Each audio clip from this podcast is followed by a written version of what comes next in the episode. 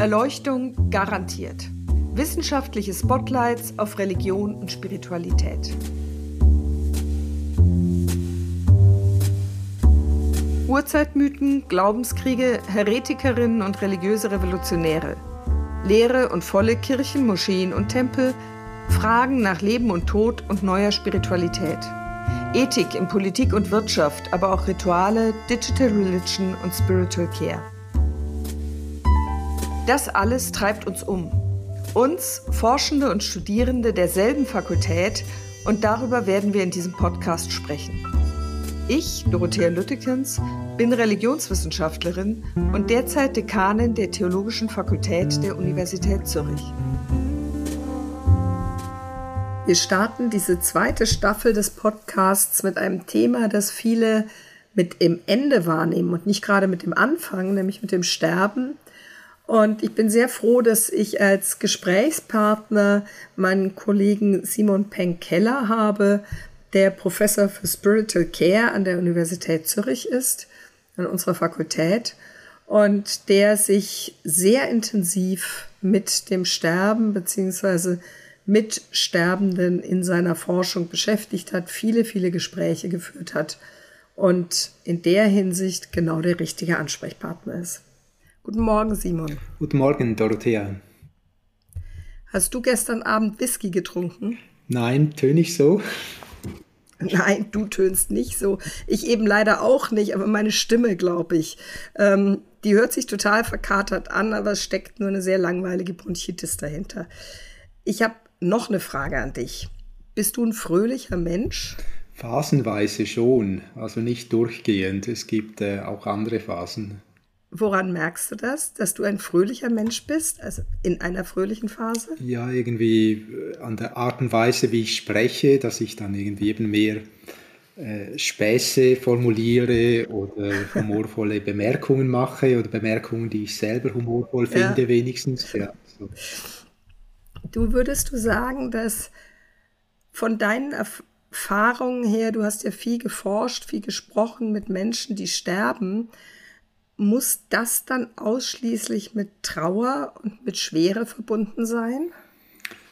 Nicht unbedingt. Also das Thema Fröhlichkeit passt da gar nicht schlecht. Es ist äh, für mich immer wieder erstaunlich gewesen, wie humorvoll Gespräche mit Sterbenden sein können. Also dass manchmal auch eine Form von Leichtigkeit und Humor ähm, einsieht. So, also es, es gibt wirklich äh, der, die ganze Palette an Stimmungen am Lebensende, manchmal auch in dichter Abfolge, also dass das auch irgendwie wechseln kann.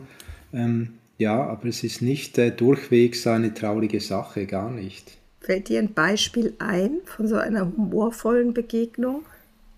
Ich weiß nur, dass ich eben schon ähm, vielfach irgendwie selber auch heiter gestimmt aus dem Spital gekommen bin als Seelsorger, dass manchmal so, ich meine, universitäre Angelegenheiten sind nicht immer fröhlich, dass ich da irgendwie von der Uni eher in einem belasteten Zustand ähm, ins Spital hineingegangen bin und dann nach einem Gespräch mit einem Menschen am Lebensende selber erheitert, irgendwie, ja, irgendwie in einer anderen mhm. Verfassung, die etwas von Heiterkeit ähm, hat, äh, wieder herausgekommen bin. Also das war eigentlich eine regelmäßige Erfahrung. Und ich meine, die Fröhlichkeit hatte, wenn ich mir das so vergegenwärtige, häufig mhm. eine äh, durchaus stille Komponente. Also es ist nicht eine laute Fröhlichkeit, aber so eben Heiterkeit passt dafür, finde ich sehr gut. So eine Form von, ja, man hat äh, vieles abgeschlossen und ähm, ja,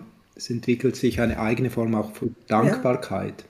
Du hast in einem deiner Bücher der Einleitung ein Zitat vorne weggesetzt und ähm, das lautet, das letzte wird ein Bild sein, kein Wort. Vor den Bildern sterben die Wörter. Das ist ein Zitat aus dem Roman von Christa Wolf, Cassandra, das ist ein Roman, den ich sehr geliebt habe als Jugendliche. Aber was, was wolltest du mit diesem Zitat ausdrücken? Das Zitat steht ja am Anfang eines Buches, das äh, über die visionären Erfahrungen handelt, also über innere Bilder. Vielleicht nennst du gleich den Titel des Buches. Es ist ein spannendes Buch und es lohnt sich zu lesen und zu kaufen. Ähm, ich, ehrlich gesagt bin ich nicht hundertprozentig sicher, wo ich dieses Zitat, also es sind ja mehrere Bücher, äh, Sinn erleben in Todesnähe, ist es das? Das ist auf jeden Fall mal ein guter ja, Tipp, ja. Genau. Ja, also ich, habe mich konzentriert in diesem Forschungsprojekt auf diese Form des Erlebens, äh, wo halt die Bilder im Vordergrund stehen. Und die, ich meine, Christa Wolf oder die Cassandra formuliert das schon etwas absolut, also ganz verschwinden die Wörter nicht, aber sie treten stärker in, den Hintergrund, auch bei diesen visionären Erleben. Ähm, werden manchmal Dinge geäußert von Gestalten, die da erscheinen. Also es ist nicht eine völlig wortlose Geschichte, aber im Vordergrund, wie bei Traumbildern, ähm, steht das Imaginäre, das Bildhafte. Mhm. Kannst du da Beispiele nennen, wie wir uns das vorstellen können? Es gibt ähm, sehr unterschiedliche Formen dieses visionären Erlebens. Am bekanntesten sind ja die Nahtoderfahrungen, die allerdings auch eine äh, Vielzahl von sehr unterschiedlichen Erfahrungen umfassen können.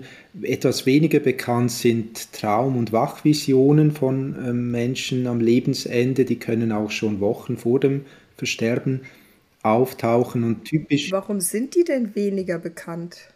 Sie sind ähm, flüchtiger, also sind kürzer. Ja. Die Menschen, die solche Erfahrungen machen, haben in der Regel auch eine Scheu, von ihnen zu sprechen, weil sie Angst haben, pathologisiert zu werden oder weil ja. sie auch etwas Intimes haben, das sie gar nicht so gerne preisgeben. Aber sie kommen öfter sogar noch vor als Nahtoderfahrungen. Stimmt ja, das? Ja, also es ist, ähm, ich meine, bei der Nahtoderfahrung weiß man es ja letztlich nicht ganz so genau, aber bei diesen ähm, visionären Erfahrungen in Träumen und im Wacherleben ähm, gibt es jüngere Untersuchungen, die zeigen, dass das vermutlich eine normale Erfahrung in diesem Lebensstadium ist. Also dass vermutlich fast die meisten Menschen, die einen langsamen Tod sterben, irgendwann mal so eine Erfahrung machen im Laufe des Sterbeprozesses. Ja, was, was wäre das zum Beispiel für eine Erfahrung? Ein typisches Motiv ist das Auftauchen von verstorbenen Menschen, die, zu denen man eine nähere Beziehung hatte. Manchmal sind es sogar mhm. Tiere, ähm, Lieblingstiere, äh, die, die, auftauchen, aber häufig ähm, Menschen, die nahe standen. Am häufigsten ist es die verstorbene Mutter, aber auch Lebenspartner oder Geschwister. Ähm, ja tauchen da auf und die sagen ähm, in der Regel nicht viel. Das ist auch äh, ein interessantes Merkmal. Also manchmal sagen sie gar nichts, erscheinen einfach nur und lächeln mhm. oder winken. Und manchmal mhm. sagen sie so kurze Dinge wie, ich komme in 14 Tagen und hole dich ab. Also ein Beispiel, äh, das ich als Seelsorge gehört habe, das war eine Frau so um die 50, die mhm. auf ähm, der Palliativstation lag für einige Zeit und ähm, ihr ist der verstorbene Lebenspartner erschienen und das hat sie beunruhigt. Ähm, sie konnte das ähm, irgendwie nicht einordnen, wieso der jetzt auftaucht. Sie war in einer ja. neuen Beziehung auch und es war ein, auch ein schmerzlicher Abschiedsprozess von ihrem ähm, mhm zu diesem Lebenspartner, mit dem sie zu diesem Zeitpunkt ähm, zusammenlebte und auch Kinder hatte und so. Und wieso taucht da der vergangene Lebenspartner wieder auf und so, was will, ja. will das ihr sagen? Es war in ihrem Fall, wenn ich mich recht erinnere, auch eine, eine wiederholte Erfahrung, also nicht nur einmal, sondern mhm. mehrfach. Und ähm, im Gespräch äh, hat sich dann herauskristallisiert, so dass da ist noch eine Gestalt offen geblieben. Also das die Beziehung ja. ist wohl nicht äh, äh, gut auseinandergegangen und so. Also hat, hatte da noch irgendwie eine Klärung ähm, nötig.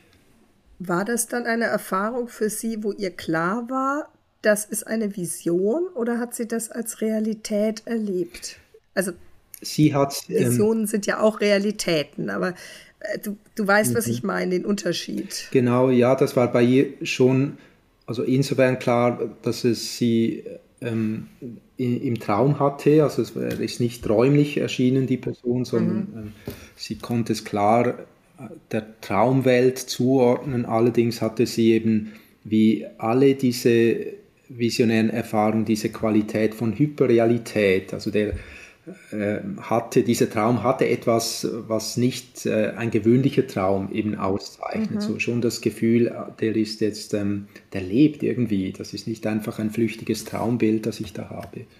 Macht der Unterschied sich bemerkbar während des Träumens oder hinterher? Denn, also ehrlich gesagt, in meinen Träumen, vor allem in Albträumen, empfinde ich das als sehr real. Ähm, es ist ein fließender Übergang ohnehin. Also es ist ähm, im Einzelnen häufig gar nicht so einfach äh, zu unterscheiden, ist das jetzt irgendwie eine gewöhnliche, Tra gewöhnli ein gewöhnlicher Traum oder ist das schon eine Traumvision? Also das ist ein Stück weit ähm, fließend.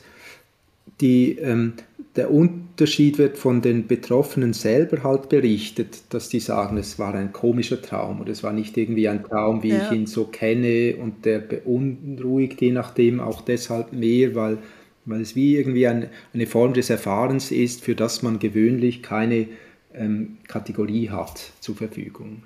Ja, und das kommt besonders häufig vor bei Menschen, die sich selber schon in einem Sterbeprozess erleben.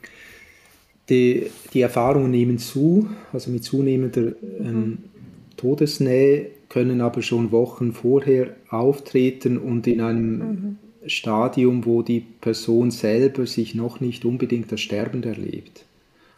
Ja, und es kann auch sein, dass das Wachvisionen sind. Da habe ich dich richtig verstanden. Genau, die, und es kann auch ähm, beides zusammengehen. Also es kann sein, dass die Person das im Traum erlebt und während des mhm. Erlebens aufwacht und der, das Erleben geht weiter in der, ähm, ja. im Wachzustand.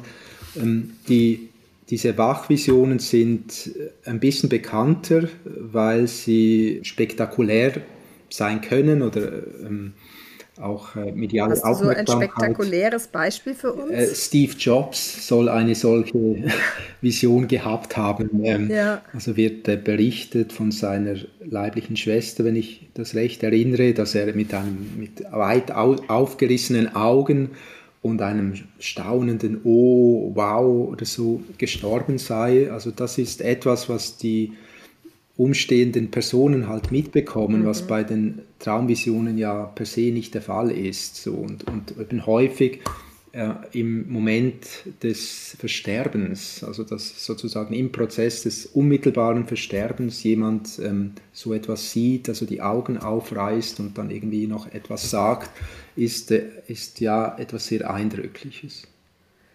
Und das können durchaus auch positive Erfahrungen oder Wahrnehmungen sein?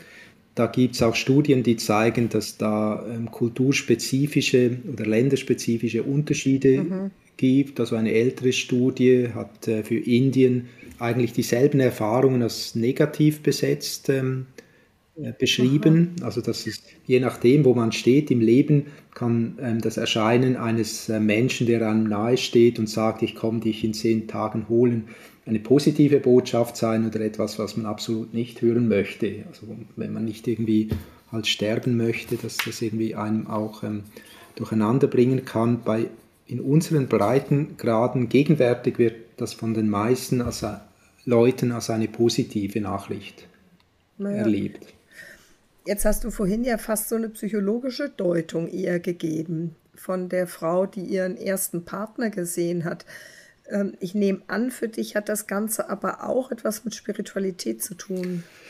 Ja, für mich selber hat das sehr stark mit äh, äh, Spiritualität zu tun. Also insofern ich davon ausgehe, dass äh, ja, die Beziehungen, die wir erleben und leben, ähm, auch über den Tod hinaus weitergehen. Also ich würde sagen, wenn mir meine verstorbene Mutter erscheinen wird, ähm, dann gehe ich davon aus, dass sie tatsächlich in einem einen Kontakt mit mir treten mhm. möchte und mir etwas mitteilen möchte, dass ich das jetzt nicht rein als psychologischer Coping-Mechanismus beschreiben würde für mich, auch ja. wenn mir diese ähm, Beschreibung durchaus auch einleuchtet, dass das ähm, eine Art von ja, psychischer Regulation auch darstellen kann.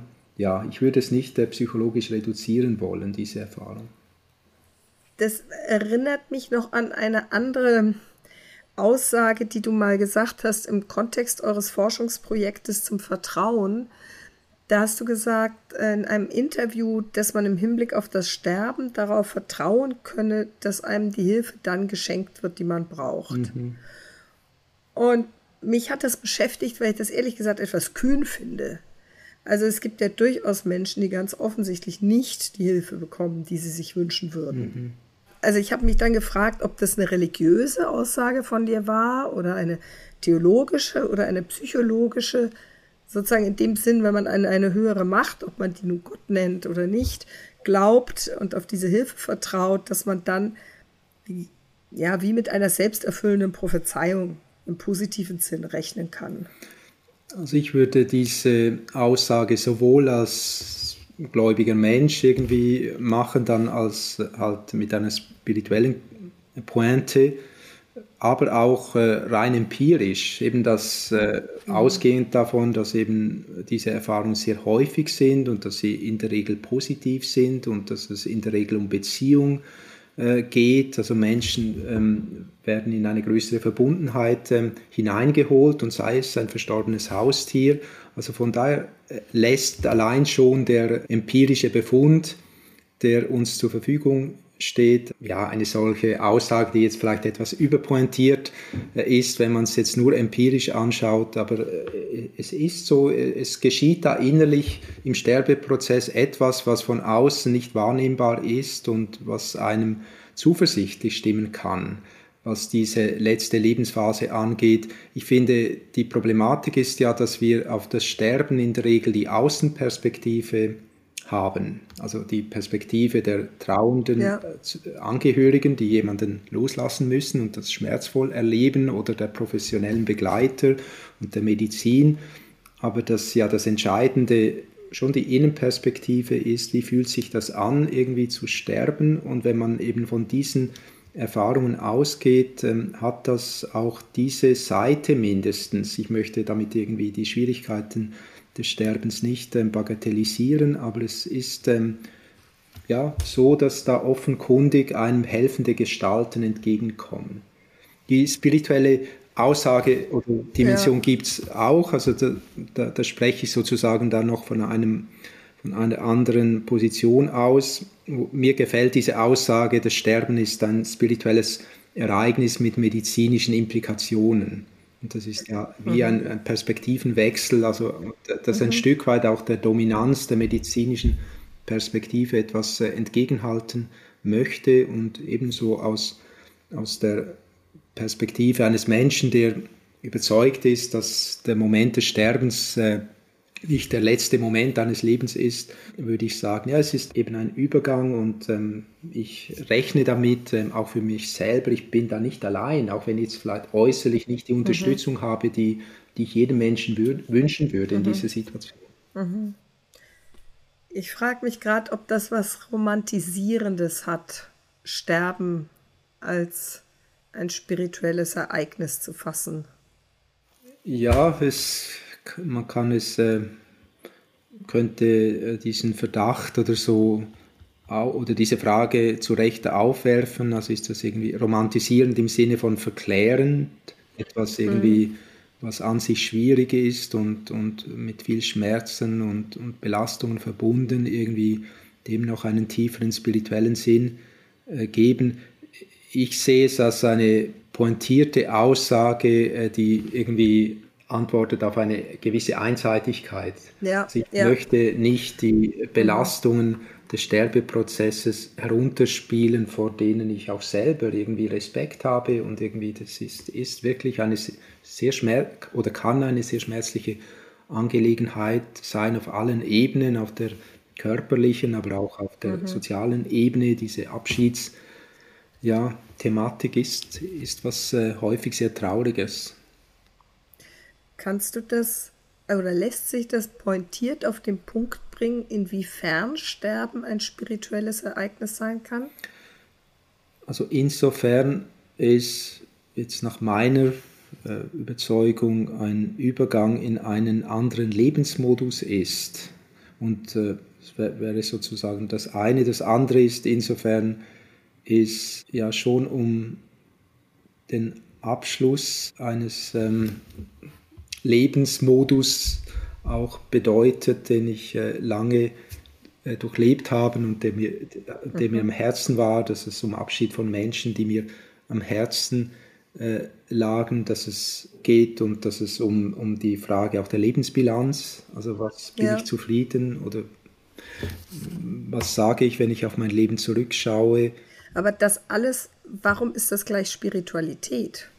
Für mich ist Spiritualität oder gehört zu Spiritualität ähm, die Frage nach dem Ganzen, nach mhm. dem ja, Sinn des Lebens jetzt nicht in seinen ähm, Perioden oder im alltäglichen ja. in der alltäglichen Art und Weise. Also mein Beruf kann mir Freude bereiten und das ist mit Sinn erleben. Ich hoffe verbunden. übrigens, Simon, ja. ich habe gerade vorhin etwas Zweifel gehabt mit dem, der Aussage zur Universität. Aber das heißt, ich verstehe dich richtig, dass du sagst, dass der spirituelle Aspekt liegt an dieser existenziellen Seite, Nicht, die sozusagen jenseits einer Alltäglichkeit auch liegt. Ähm, auch, also das wäre sozusagen ein Aspekt. Ein anderer Aspekt ist die Begegnung mit einer göttlichen Wirklichkeit, irgendwie diese Lichterfahrungen, die häufig berichtet werden. Ja. Manchmal sind sie auch Lichtwesen, also Engel, ja. äh, die da erscheinen. Also das sind alles irgendwie Komponenten des Spirituellen. Ja. Bei deinen Forschungen jetzt zu diesen Wach- und Traumvisionen, über die wir vorhin sprachen, was ist da für dich mit das wichtigste Ergebnis? Was dich vielleicht auch überrascht hat? Am meisten hat mich schon die Häufigkeit überrascht. Also ich bin eigentlich auch mit der Vorstellung in dieses Projekt hineingegangen, diese Erfahrungen gibt es, äh, diese Erfahrungen sind wichtig für die Menschen, die diese Erfahrungen machen, ähm, doch äh, sind eher eben außerordentliche Erfahrungen, die nicht so häufig sind und war dann wirklich auch selber überrascht, wie, wie häufig äh, sie mhm. sind und auch, auch ich meine, diese, dieser Kontrast von unserer gewöhnlichen Vorstellungen, was diese Erfahrungen angeht, zu, zu dem, was jetzt auch die empirische Forschung zeigt, ist ja auch äh, bedenkenswert. Also das heißt ja, das ist ja. irgendwie eine Tabuzone, irgendwie, wo Menschen äh, nicht so gut darüber sprechen können. Und äh, ja, also da gibt es äh, auch noch, das würde ich sagen, auch ein wichtiges Ergebnis dieses Projektes, auch noch ein Bereich, wo es um eine gute Form der Enttabuisierung geht, also wo man irgendwie auch ja. irgendwie Menschen mehr Möglichkeiten oder ein anderes Gesprächsklima oder ein anderes Setting zur Verfügung stellen kann, wo, wo über solche Dinge gesprochen werden kann, dass es nicht ja. sofort pathologisiert wird. Ja, ja, ja, das leuchtet mir sehr ein. Wenn man sich mit deinen Forschungen zum Sterben beschäftigt, dann ist ja noch spannend, dass du das Thema Achtsamkeit, Kontemplation oder ähm, das, was dann in der Praxis auch Exerzitien sein können, dass das für dich ja auch eine wichtige Rolle spielt. Gibt es da einen Zusammenhang? Ich habe mich das auch immer wieder gefragt, so, weil es irgendwie auch zum Teil einfach nebeneinander herlief, aber es gibt diesen Zusammenhang schon oder es gibt mehrere äh, Zusammenhänge. Ich meine, ein ganz offensichtlicher Zusammenhang ist, ähm, dass, äh, womit dieses Gespräch auch seinen Anfang genommen hat, dieses äh, Zurücktreten der Worte. Also dass am, am Sterbebett häufig die verbale Kommunikation ähm, eher abnimmt oder in, in, den Hintergrund tritt oder eben verlangsamt wird so und dass eine Form von Präsenz, also seitens der Begleitpersonen, äh, erforderlich ist, aber ein Stück weit auch ähm, von den Sterbenden her ermöglicht wird. Also dass irgendwie die Begegnung mit Sterbenden einen in eine andere Art oder mich in eine andere Art der Präsenz irgendwo auch führen äh, kann. Das würde ich sagen, ist die Grundhaltung von Kontemplation. Also diese Haltung der aufmerksamen, achtsamen ähm, Präsenz im Hier und Jetzt jenseits mhm. der Worte ähm, als eine Form von Kommunikation. Ja. Simon, ich kenne dich als sehr, sehr nachdenklichen und besonnenen Menschen. Also als einen, der gut zuhören kann. Und das sind sicher entscheidende Eigenschaften, gerade auch in der Spiritual Care. Ich habe mich gefragt, gab es jemals in deinem Leben eine Situation, die dich richtig wütend gemacht hat? Ja, das gab es schon äh, häufiger oder öfters, also Situationen. Das kann ich mir kaum vorstellen. Doch, doch. Du merkst, meine Stimme überschlägt ja, sich ja. schon.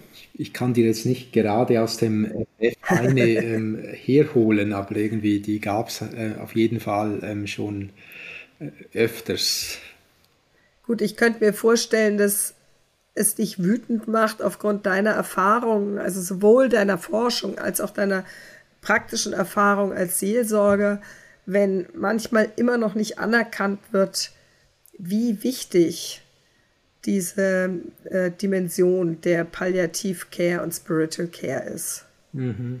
Ja, ich glaube, das macht mich eher traurig, also weckt dann eher solche Emotionen, weil es irgendwie, ja, aber ja. es wäre, ist auf jeden Fall ein Grund, äh, wo man sich ärgern kann auch. also du kennst das Gefühl von Wut. Durchaus, durchaus. Das ist ein bisschen beruhigend, ehrlich gesagt. Vielen Dank, Simon, für das Gespräch und äh, überhaupt für dein Dasein an der Fakultät, weil ich denke, dass diese Professur für Spiritual Care, die du inne hast, ähm, eine Besonderheit der Zürcher Fakultät darstellt. Sie ist ja gar nicht so oft diese, diese Disziplin. Ist relativ jung, sie ist noch selten an den Fakultäten anzutreffen. Und ich bin froh, dass äh, diese Disziplin und mit dir als Vertreter davon bei uns existiert. Vielen Dank. Vielen Dank auch dir, Dorothea, für dieses äh, spannende Gespräch. Simon Penkeller hat ja jetzt vorhin schon die Nahtoderfahrung als eine vielleicht sehr spezielle Erfahrung in diesem Bereich von Visionen genannt. Und beim nächsten Podcast wird es tatsächlich auch darum gehen, nämlich mit einem Gast, Professor Jens Schlieter von der Universität Bern.